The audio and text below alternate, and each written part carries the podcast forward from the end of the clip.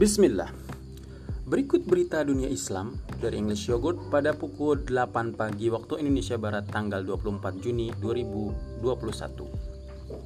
Dari Libya, Menteri Luar Negeri Jerman Heiko Maas dalam pernyataan pers pasca konferensi Berlin menyatakan bahwa keluarnya pasukan asing dari Libya harus dilakukan secara bertahap dan dia meyakini sudah ada kesepakatan antara Rusia dan Turki terkait penarikan itu.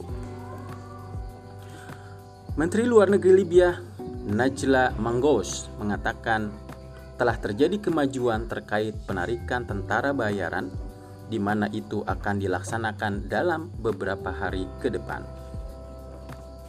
Kemudian Perdana Menteri Persatuan Nasional Libya Abdul Hamid Dbeibah menyatakan bahwa sistem pemilu masih terhalang oleh perselisihan dalam negeri dan dia menegaskan keinginan pemerintah untuk melangsungkan pemilu sesuai jadwalnya pada akhir tahun.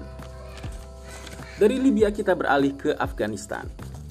Menteri Pertahanan Amerika Serikat Lloyd Austin mengatakan bahwa Taliban telah menguasai 20% provinsi di Afghanistan tapi tidak menguasai kota-kota besarnya.